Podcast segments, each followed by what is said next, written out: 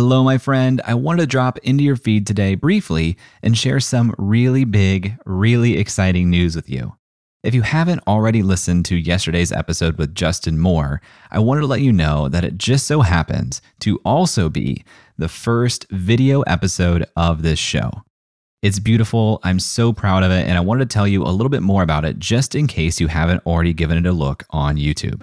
Because here's the thing I think you're going to be surprised by the way that we've built and designed this video show. So if you're listening to this and you're thinking, Jay, say no more, I'm going to check it out, awesome. There's a link in the show notes.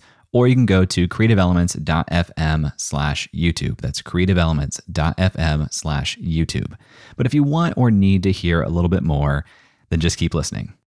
To be honest, it took a long time for me to come around to doing a video version of the show, because when listeners tell me they love creative elements, they will usually tell me they love the way it's edited. They talk about the production value of the show. That feedback has always meant a whole lot to me, and it's the reason that the show has had a lot of the success that it's had, at least I think so.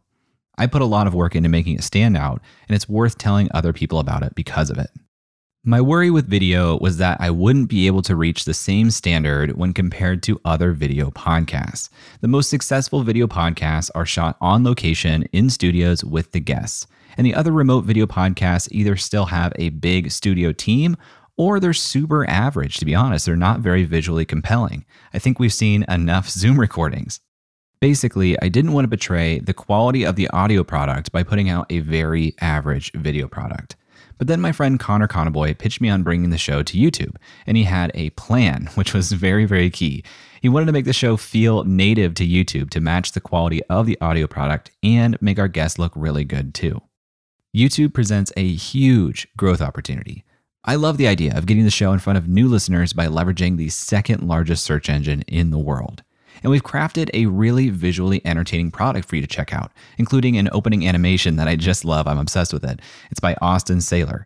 Austin has worked with ConvertKit, Pat Flynn, Charli Marie, Cartoon Network, and more. It is incredible, and I can't wait to watch it with every single episode.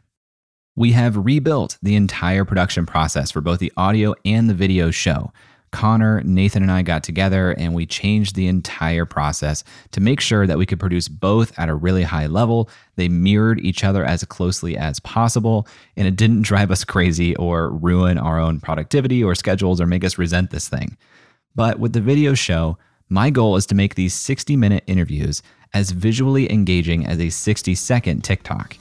I know that may sound crazy, but Connor has been working really hard to get us there, and I couldn't be more proud of what we've been able to put together. So I invite you to check out Creative Elements on YouTube. The channel is brand new, so every new subscriber helps a lot, even if you're still a little skeptical.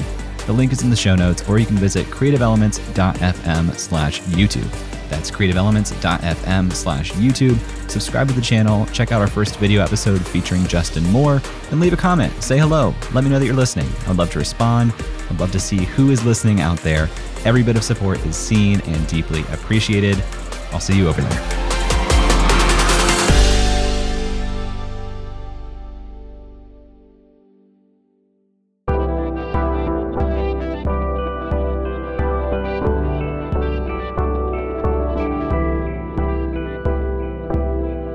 The Podglomerate, a sonic universe.